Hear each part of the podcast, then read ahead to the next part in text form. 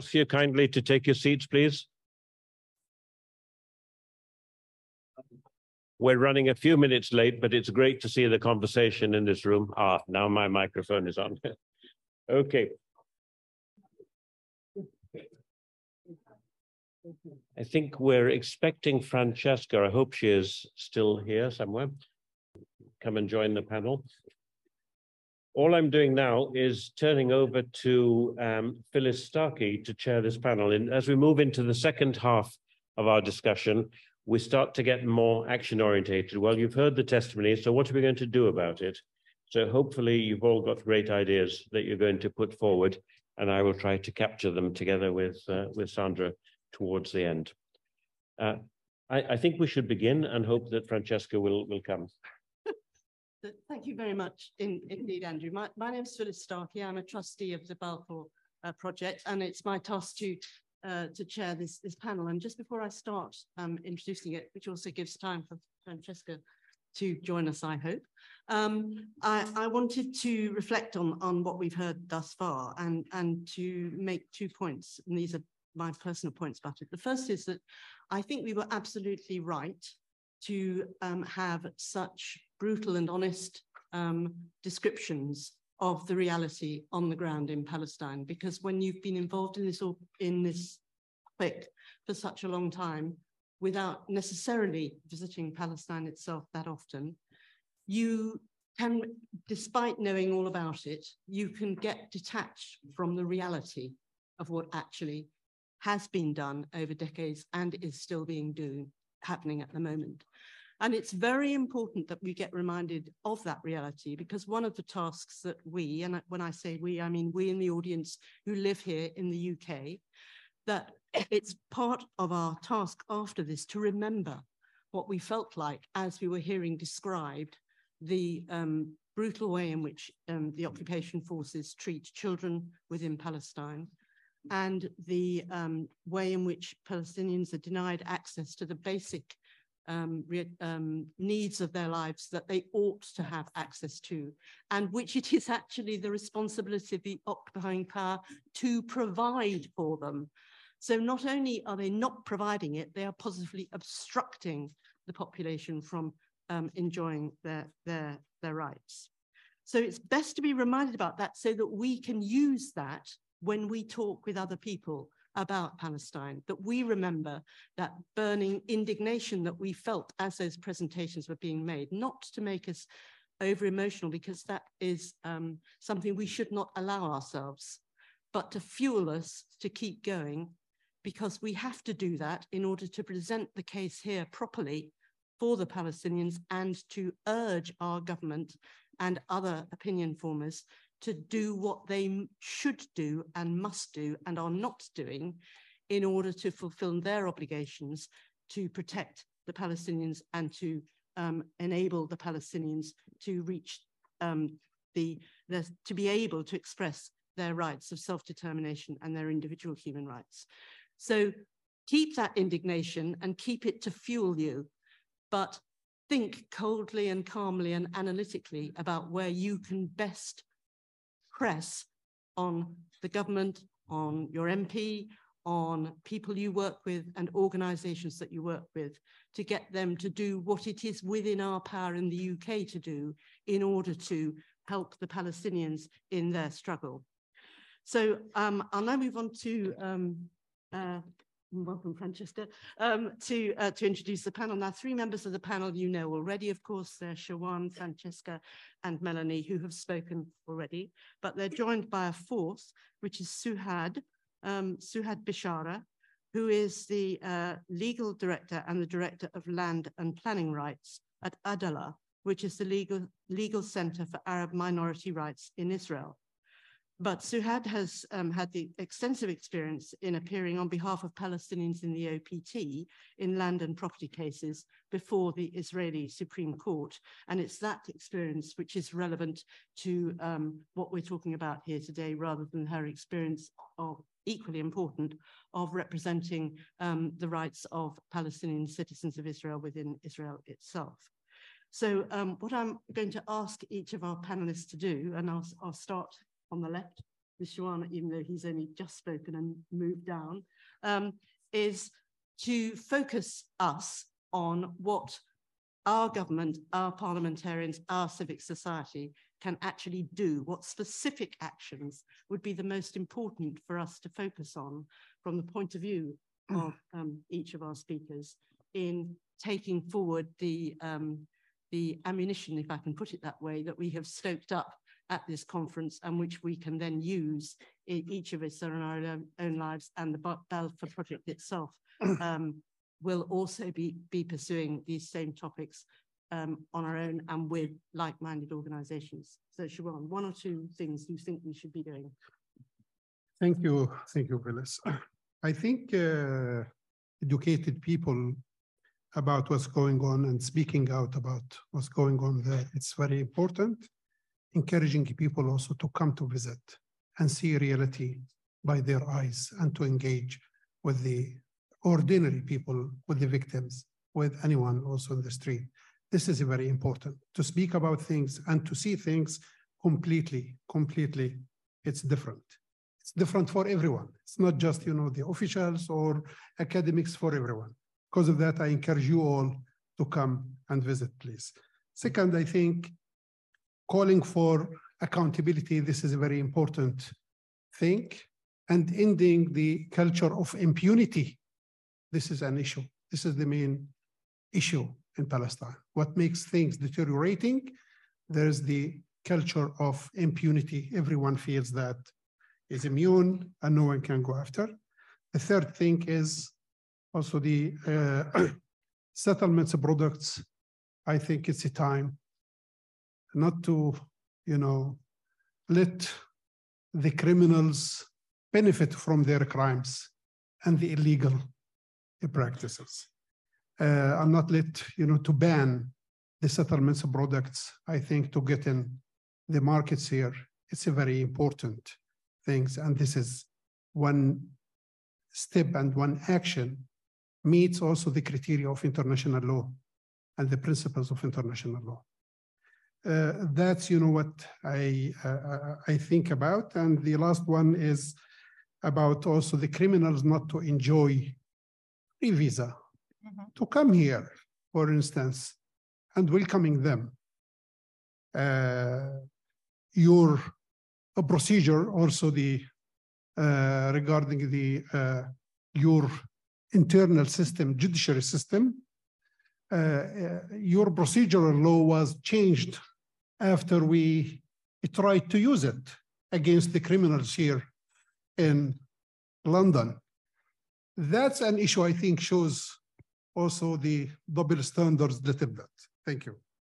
Thank you very much, Shawan. That, that's the, the law on universal jurisdiction, which allows yes. people to take um, out a, a, warrant against General Almog. So he stayed on his plane and didn't actually come down and went back home to Israel. And Ehud um, Barak. And yeah, and Ehud Barak as well, indeed. Thank you very much, Shawan. Francesca. Yeah, thank you. Very briefly, because I think I already talked a lot, and, and I'm very interested in the in the debate. Um, but there is one thing that is fundamental, and this is why I call for a change of uh, paradigm and approach, is that the, if speaking with uh, UK policymakers and legislators, that I I do sense some, some discomfort because they do engage on the question of Palestine. I say, yeah, but we provide aid. Yes, you do. Um, and they provide um, input in better economic solutions. They provide humanitarian aid. But what is lacking, what is lacking is not only, uh, as I was saying before, a full diagnostic of the reality on the ground that doesn't require a, um, a parcel or a fragmented approach um, as Melanie was saying, humanitarian aid can never be a substitute for a political solution. And the situation in Palestine, now I think it's clear, it's one that requires a, a, a political solution in line with international law. What does it mean in practice? Surely there is the question of accountability, the accountability of, that needs to break this culture of impunity that dominates uh, the life of the Palestinians under, under occupation. And there is on the one hand, uh, the work of the ICC, which is not moving. and and surely I don't think that the UK has played uh, a positive role uh, in that in that case because it I mean there is political political pressure that it has been exercised on the on the, on the court but there is also the the fact that many settlers have British nationality I mean they have British American nationalities and there's mm, I mean there are cases where these violations are documented, apart from the fact that, again, the settlements are a war crime. So this is something that should be considered, but also settlers who are involved in violence should be held accountable. And if it's not possible uh, by the ICC, clearly it's not possible in Israel, but in that case, it's the court that needs to mobilize. When it comes to the, the other point, when it comes to, uh, to the to the settlements, there are a number of businesses from, I mean, British businesses who profit, who sell and who buy from the um, uh, buy from uh, from the occupation, from the settlements. This needs to end, and pension funds. You know, I mean, I think that there are uh, and not many good intended people who do not know that their money the money that they put in pension funds to secure their future is used to crush the present of millions of Palestinians. So this is this is something that you can do. This is in in your in your realm of of action. And um, and and the other thing, protect the space for advocacy, for free speech, for freedom of expression. And and again, I'm invited. I, just as I was outside, I'm invited to a conference uh, next month, and I'm reminded of the IHRA definition that so many universities have adopted. And now this university invites me, but reminds me that I cannot criticize Israel in a given way. Otherwise, I risk to be in breach of the IHRA definition. So this is something that really requires a lot of pushback, pushback mm. from, from, from you, I believe. Thank you. Thank you very much, Francesca. I'm Suhad. Yes, thank you. Um, okay, I, I um, I want to add another dimension. Commonly, we address Israel as a democratic state that has a problem of occupation. Once occupation is done, and whatever uh, shape or form that might be, then the issue of the Palestinian people is uh, resolved. Uh, I'm located in a very uh, unique position. Uh, we're a human rights organization, Palestinian human rights uh, located in Israel. however, we um, tackle all Israeli policies vis-a-vis -vis, uh, all fragments of Palestinian people. That includes Palestinians in Israel and the OPTs and refugees. And I can confidently say we have seen it all. Uh, although commonly the discussion is Israel cannot be a democracy if it's occupying another people, I would say it works the other way around. Israel, and again, we have seen it all, is mobilizing its uh, defined, racially defined experience vis-a-vis -vis the Palestinian people since 48, 47, and on to the West Bank. And again, when I see, when I say we've seen it all, racialized territoriality as a result of the definition of the state, expulsion, displacement happening nowadays in the Naqab against citizens of the state to Judaize territories. The same as we are seeing in Area C against Masafer Yatta, settlement, Judaization, and racially designed territoriality. Um, and again, if I want to move to 48, the annexation of the territories that were designed to be under the UN resolution as a Palestinian or Arab state, Uh, uh, the annexation of uh, uh, Corpus Separatum, Jerusalem known as East Jerusalem now, the annexation of East Jerusalem, and nowadays the attempts to annex further areas under the same racially designed and defined politics of Israel is beyond systematic. Yeah, something that needs to address how we perceive the occupation, how we perceive this system in order to try to conceptualize um, uh, what we want uh, and uh, so on. I want, I mean, I mean, you will be the first group to know this, but we will Uh, commonly, Israel refers to its, the, the history of the Jewish people and, and the promised land and, and so on.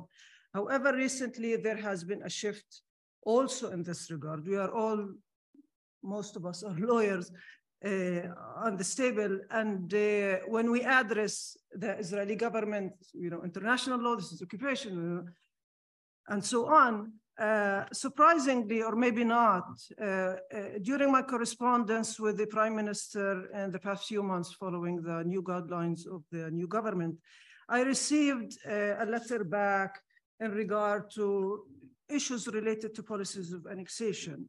And I'm quoting, the area of Judea and Samaria was included in the territory designated for the establishment of the Jewish state in the land of Israel over 100 years ago within the framework of the League of Nations decision that was unanimously accepted at the San Remo conference by the 50 member states there. This speaks international law. This does not speak history or biblical rights or the promised land or whatever. Uh, so there is a shift, a distortion of how international law is perceived. But uh, uh, and there, this, this shift has been going on for decades now within the Israeli legal system.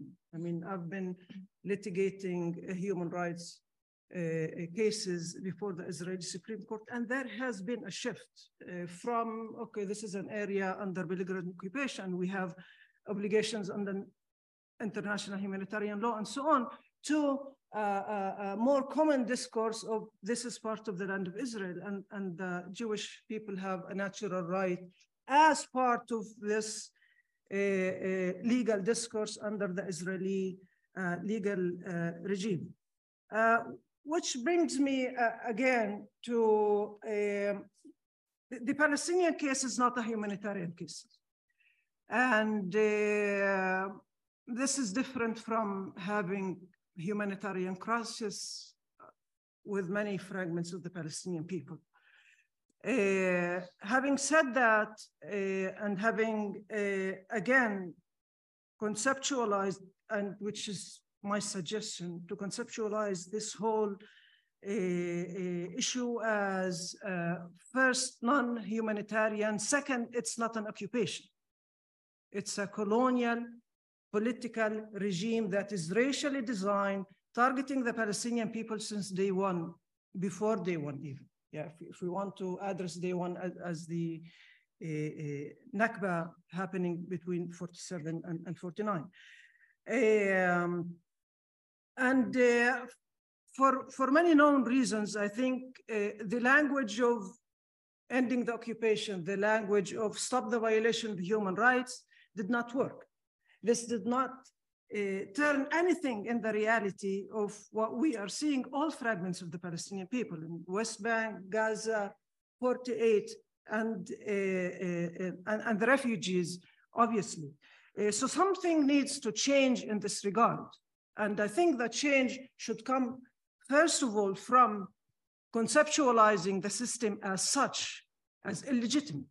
There is something illegitimate in how this politics is happening, how the system is defining its politics, how the system is practicing and realizing its politics. From there, if we realize that there is something illegitimate in this politics, then we can talk about human rights as a system, occupation as a system. There is a colonial goal that we need to address. Once we address that, then we can be a bit more creative in how we uh, end the colonization of the Palestinian people in this regard.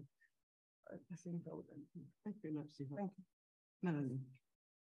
Thank you. Um, can you hear me? Okay, is this, yeah, no? Um, uh, try, maybe first. Yeah. Thank you. Okay, that's better, right? Great. Um, I wanted to start just by following up with on something that um, the speaker from Defence for Children International said earlier about a, a shoot to kill policy um, that they were observing. And she talked about um, 19 Palestinian children having been killed this year with live ammunition. Um, I, I think it really matters that account is taken uh, when changes in, in policy like that happen, the efforts are made to try to evidence those and to follow follow them up with the Israeli authorities. Um, you know, there, there have been consecutively more Palestinians being killed, primarily by the Israeli military in, in the West Bank every year for the last few years. And that's not an accident. It matters. It matters that the international community notices this and does something about it and raises it and puts pressure on. It also, um, that description corresponds with what we hear from doctors who we support in the West Bank. And you can go to uh, whether it's Nablus or East Jerusalem, doctors in emergency rooms will tell you that they um, they have to treat a lot more people, a lot more Palestinians who have injuries to the head, the neck, and chest. In the past, it was the limbs. And from a MAP point of view, that has a practical implication because we need to train people, equip them with different surgical skills and equipment to try to save life when people have been targeted in this area um, of the body. But obviously, there's a much bigger question there about something appears to have changed and that matters. It should be noticed and, and raised, I think. Um, let me give a few other suggestions, and I'm going to try and be quite targeted on the on the British government. Uh, aid, we've talked about aid. We're all in agreement. This um, the cause of this is not a humanitarian one, but there is a humanitarian problem as a result of it. Um, the fact that the British government has cut aid so deeply is a big problem. It meant that last week, for example, in Gaza, if things had carried on for longer, if the um, humanitarian situation on the ground had been worse, my understanding is the FCDO doesn't hold any kind of crisis response fund that it can release in this situation. That, that's a big problem um, for, the, for the British government, and, and, and that should be reversed. The, the roadmap, uh, I mean, the roadmap that the British government signed with Israel a few weeks ago, let's just say there's a lot of work to do uh, in revising that. And I hope very much that um, if there were to be a new government after the election, that revising that document would be one of the things uh, on, on, the list. Um, and alongside that, just changing the way that the UK is behaving at the UN Security Council. In the last two or three years, we seem to have moved from, we seem to have moved to a position of blocking almost um, everything, almost everything that the Palestinians want to do in terms of access to legal recourse. We now seem to block, uh, basically having the same position as the USA. That wasn't quite the case until until recently. It's definitely changed. Um, and we need a radical shift. And actually, seeing international law as a framework um, through which to view this situation and international law needing to be upheld as part of the answer, um, as lots of other people have said today, is, is, is vitally important. That includes on protection of civilians. Uh, the UK currently holds the pen on protection of civilians at the UN Security Council.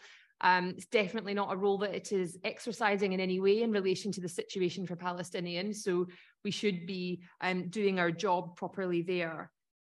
Uh, couple of other things that I would add. Um,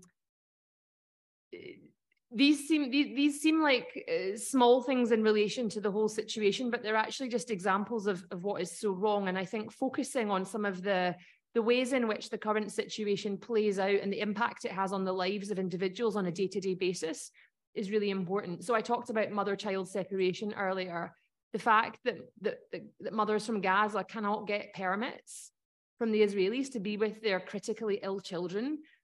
Why is that happening? That is that is an example of something that should be taken and tackled um, uh, almost in isolation from other things. We should be advancing questions like this and, and, and, and using them as examples and trying to have them resolved.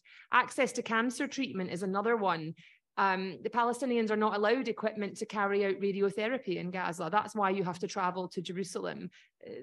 Uh, that that can't be allowed to continue either and that's one of the reasons why the difference in cancer survival rates is so different if you're a palestinian in gaza or the west bank but especially gaza versus a, a, a versus an israeli um, I think those were most of the things that I wanted to say. Um, and let, let me leave you with one other thing, which may seem small, but I think I think this also matters a lot. Actually, um, when politicians talk about the situation uh, that exists, there will often be recognition in this country from politicians when Israeli civilians are killed by Palestinians. Now, that's that's fine. It's never acceptable to kill it's, it's never acceptable to kill civilians, uh, regardless of who they are. The same does not happen the other way around. There is very rarely recognition of the numbers of Palestinian civilians who are being killed by Israelis. When I raise this with politicians, they often tell me that they don't want to get into a kind of running commentary on the situation on the ground. So if you don't want to do that, then don't do that.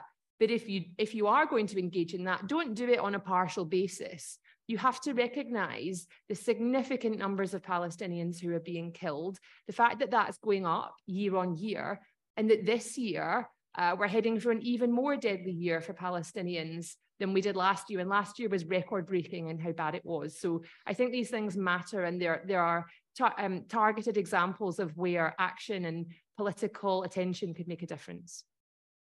Thank you very much indeed, Melanie. Right, we, we've captured all those points. Um, we will, um, after the conference, we will be compiling an, an action um, list which will include many of the, the, points that have already been made and, um, uh, and others that we may develop subsequently. Um, so I want to move on to give you, the audience, a chance to participate. Um, and first of all, I just want to call upon um, a visitor we have here from, from Palestine, which is Professor Mazin Qumsiyeh, who is the professor at Bethlehem University and founder of the Palestine Institute of Biodiversity and Sustainability and the Palestine Museum of Natural History. Thank you very much. This was a wonderful uh, um, panel speakers. I, I have very little to add. I really uh, wish the international community finally takes on more aggressive action vis-a-vis -vis Israel, especially with BDS boycott divestment sanctions. Uh, also, as the speakers emphasized, put human rights first and do actions on the ground. Uh, there are many groups that are doing great actions with, uh, for example, permaculture um, and sustainability projects, uh, whether in uh, the West Bank or Gaza or inside the 1948 areas. Uh, so I would encourage everybody to get involved and also we welcome you to come to Palestine. I'm here on a small tour of uh, the UK and then Ireland and then to the United Arab Emirates. Tomorrow I'll be speaking at the Cafe Palestina, so I welcome you at 6.30 if you want to come to that. Thank you very much. Thank you very much.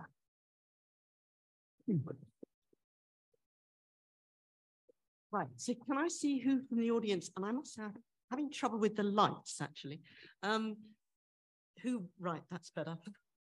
Sorry. Um, right, can I start with um, gentleman at the back with the beard?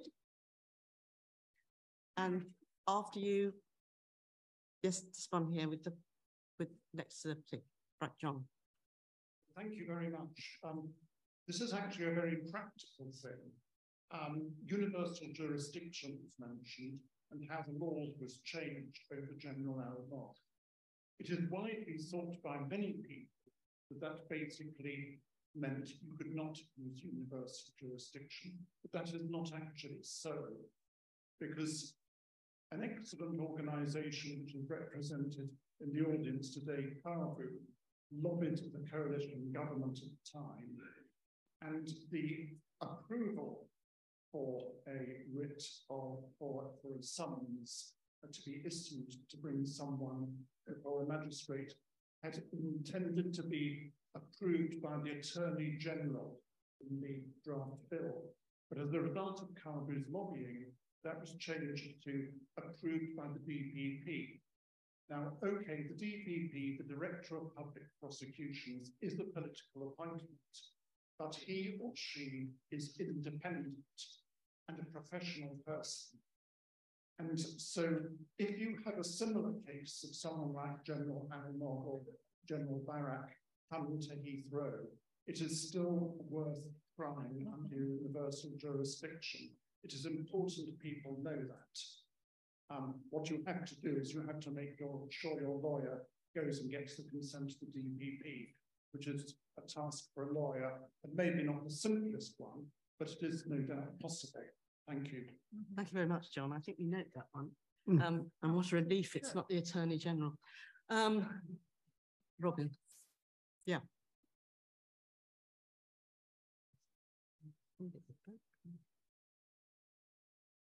Very much. I'd like to congratulate you all um, first on organizing the sex conference. Um, but it's taking up points of yours about the importance of um, speaking out, speaking out in the right way. But I think we all know, looking at uh, the behavior of certain governments ministers over the last 10 years plus, what a mountain it is climb still to really get a reasonably balanced and uh, not so positive approach to the question of trying to help the Palestinians and help achieve a settlement. The more you do it, of course, as a charity, the more affected you are, the more likely you are to come under fire.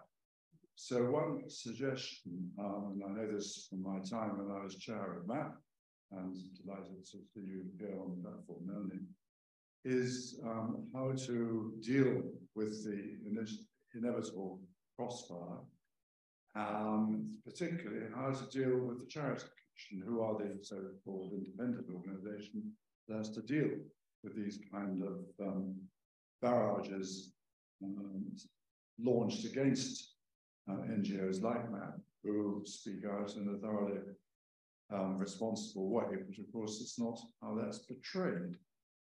Um, so you might want to think about that because of the time taken, I know, by charity like MAP or Christian Aid in the past, I think in dealing with an accusation, which is then handled when it probably shouldn't have been by the Charities Commission, it's the opportunity cost when they should be dealing with the actual problems that Charter says that, uh, that they exist to deal with, which is helping the Palestinians. Thank you very much, Robin. I think I'll take a couple more, and then if um, because I think they're going to be relevant to different people, and I ought to go to the other side. Yes, Lady there. Um, I, I, spent some time in Hebron last year and was able to meet with Defence of Child International. And one of the things that was very distressing to hear about them is since being designated uh, a terrorist organisation, how difficult it was for them to recruit staff and therefore get on with their, their work because of the fear from the start, the consequences of being employed by that organisation. Um, and I guess it's a question maybe to Shawan as well, because I don't know how much it, we didn't detail Haq, but how much it impacts on Al-Haq. But I mean, was it nearly two years ago that those organisations were designated as terrorist organisations? There was a Visma campaign, then there was a campaign a year later, and time goes on and the, it feels to me like, oh, well, that's just the situation the way it is now. How do we make sure that we don't lose sight of some of those really important things and continue to act and what can we do? Yep. And then a question here. Hello, my name is quite loud um, my name is Jonathan Poulter. I represent an organization called Campaign. Campaign against misrepresentation public affairs, information, and the news. The other day, I was watching an Al Jazeera program, uh, Listening Post, where Myria Georgiou, professor at LSE, made this comment. We in Britain tend to see human rights problems as occurring elsewhere, but we have little to say about human rights failings in our own country. It's almost like human rights are always about someone else. Newsmaking tends to start from the assumption that we have human rights in the UK. Well, uh, I'd like to draw your attention to what Sir Alan Duncan said back in 2014 about those advocating in favor of the Palestinians getting tracked, produced, and bullied for their activity. And then fast forward, you can see this case with the Labour Party of a large number of non-Zionist Jews mm. being totally disproportionately targeted as anti-Semitic. Now, you may see this as something not really mattering about the Palestinians, but the voice of those standing up for Palestinians is systematically being silenced. So it is not silenced, the people self-censor, they don't want to speak about it because they're afraid of being attack themselves. I've been studying this for years. Jonathan, Jonathan, I think we've got the point you're making. This is a perfectly valid point for you to make, but I think we've got the point and we can then comment upon it. Thank you. Right, okay. Um, so Melanie, could you respond to the issue about the Charity Commission? I feel like I should be a bit diplomatic when I talk about the Charity Commission as, as a regulator. Um, look, I think it's no secret that that, that charities that work on um, Palestine and issues related to Palestinians are definitely subjected to scrutiny um, and uh, sometimes are targeted in, in, in other kinds of ways. And I think the case of Christian Aid recently shows this. Some of you may have seen this, some of you may not. If you haven't, then it's worth Googling. Um, they wrote they wrote a piece about it in the Guardian a couple of months ago, um, where legal action was taken against Christian Aid in the US, uh, basically because they work on um, the occupied Palestinian territory, and uh, the Christian Aid fought it and, and won, but it, it cost them a kind of six figure sum in, in doing so. And it's something that lots of other charities wouldn't have been able to do. And it is part of the approach of kind of law lawfare um, that is that is used commonly in the US and that we definitely don't want to see being imported um, to, to the UK. So Christian Aid fought it and won, but lots of others wouldn't have been able to. And um, the fact is, it's, it's very widely used there. We don't want to go down that route here there was, I mean, look, I, am a chief executive of a charity. I'm very happy for people to scrutinize us, ask us questions about our work. Of course, we have to be compliant with regulation and with and with the law. Um, of course we do. That's part of my job to make sure we, we do and we are, and, and that's fine. It's when it goes beyond that and things um, uh, perhaps questions are asked or you know inquiries are made or complaints are made that aren't really coming from a um, uh, a, a genuine perspective. It's perhaps designed, as you said, to, to waste your time and money instead. And that's not acceptable. We do need to make sure that the Charity Commission as a regulator is aware of that and able to deal with those kinds of um, actions properly um, and to sort out between them what's what's genuine and what's not. Um, and so, you know, I'm sure that they would welcome support, uh, making sure they're getting that right. Um, the other thing that's worth mentioning, there was recently a letter that went around from the Treasury, from the um, Sanctions Department of the Treasury to every charity who works in Gaza, um, which was related to kind of uh, upholding some of the law around this. Um, and we all, it went to everyone that we know of, and we all had like a small number of days to, to, to go back to them with a number of details about our how we work in Gaza and who we pay for what and so on. Um, and that's that that as, as I say, that went to everyone that we know of who works, who's operational in Gaza, either directly like MAP is or through partners like others are. Um, and we understand that that was not coordinated with any other part of the government. And in fact, I think the FCDO didn't know that it had happened. So that was quite interesting as well. But, you know, there's definitely a need for, um, I think, positive coordination and, and thorough understanding of all these issues by the people who are supposed to uphold them and, and make sure regulation is followed. Thanks very much. Um, Shawan, do you want to just um, respond to the question which is asking what the effect had been on, on Al-Haq of the designation by the Israeli authorities? We have been under this uh, campaign before even the designation 15 years ago. That's we have been under that one. I mentioned part of the things, but not the full story. Uh, after the designation, we were not surprised, to be honest with you because we know one main thing. Working in human rights in Palestine, it's not a picnic. And it's not a job in the same time. And I think, you know, we have a very strong and good team. And we wrote that also in the media. If you go to the Nation newspaper, you can find also an article. Directly, you know, after they uh, closed and they sealed, you know, our offices and raided. Our people, you know, they opened it.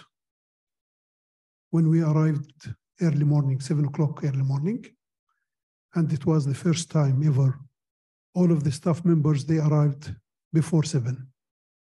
That's a good thing also. This shows an issue. And we sat behind our computers and we continued. Even I haven't moved any of the papers from my desk. And we do legal work, not because we are heroes, you know, we did all of these things. No, because we do believe about what we are doing. That's the issue. We continue until today. Yes, they are going to the capitals on a daily basis. They threaten part of them even big capitals in Europe. They were threatened by the Israeli diplomats and the others. They said to them, if you continue funding them, we will confiscate your money. This is in clear words. Some of them, they step back. The rest, they are not, to be honest with you.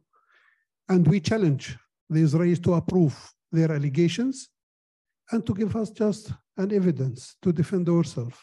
What we are asking is due process. That is easy like that.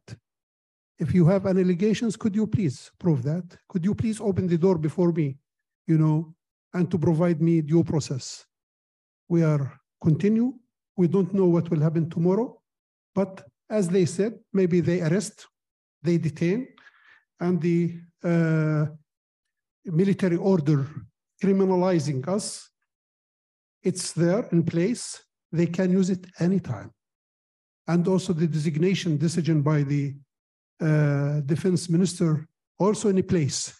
They keep it in their hands. Because of that, when we ask the officials here, also in London and others, they have to ask to dismantle, you know, the uh, decision and the military order because it's like a knife on our neck. That's the case. Now they are working with the banking system and others, you know, all of these things. But we have many friends over the world, to be honest with you, and we will continue. And I promise you, I will do voluntary work. Even I will do voluntary work if we have no money to defend. Defending, you know, in human rights, defending human rights in Palestine, it's easy to say that I am defending the future of, uh, of my grandchildren. That's this is important to live free in different situations, free from occupation, free from all of the oppression, oppressions here or there, and from oppressive regime. That's it's enough by itself to encourage me to go early morning to the office and to leave, eh, you know, night time. That's the issue. We are there. We deployed all of our teams, you know, collecting data. We cooperate with the International Criminal Court. We provided them all the information and we will continue doing this. And we will go after also the businesses and the companies, those they are profiting from our blood in Palestine. That's in settlements, those they are investing in settlements. That's, we will continue that. And the rest of the organization, they do the same, but as I said, the knife, it's on our neck. That's where we are.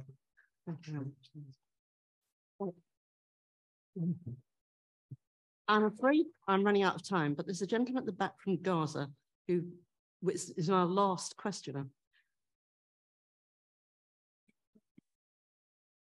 Thank you. Uh, my name is Samir Shawa from Gaza. Actually, my late father always questioned the timing of the infamous Balfour Declaration. As he, he fled Gaza in September 2017 due to the destruction of his home by the British fleet, which was stationed uh, uh, west of Gaza. He, he lived with his mother and young sister to Jerusalem to avoid uh, being killed. Actually, uh, uh, on the 10th of December, the same year, uh, uh, Allenby, General Allenby entered Jerusalem. And with the declaration of uh, the, the British mandate, people in Palestine, they welcome, you know, the idea of having Britain improving their, their living conditions and and, and uh, uh, uh, trying to establish the basis for an independent state for the Palestinians. But actually, it ended in our Nakba. And after the Nakba, everybody here knows what happened. But for us, we are actually relying the millions of people who support Palestine all over the world, activists, university students, and now we, we, we wish the, the conference to, to campaign for banning any restrictions on freedom of speech of anyone criticizing the apartheid uh, uh, system of Israel. if someone is criticizing Israel, there, there are consequences. For, for, the, for the people of Gaza, now they have been suffering, the last week of more bombardment. Uh, uh, we, we believe that the, the, the people who are here in this hall, they give us hope that they are lobbying for Palestine. It's only a matter of time because aggressors will never succeed. Also, apartheid will not, will not succeed. And we really thank you and urge you to keep lobbying for Palestine. Thank you.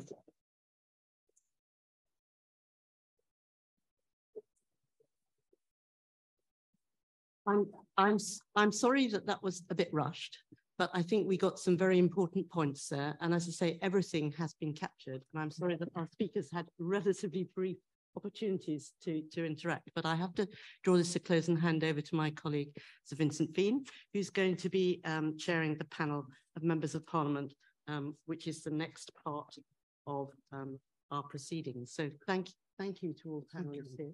Thank you. And um,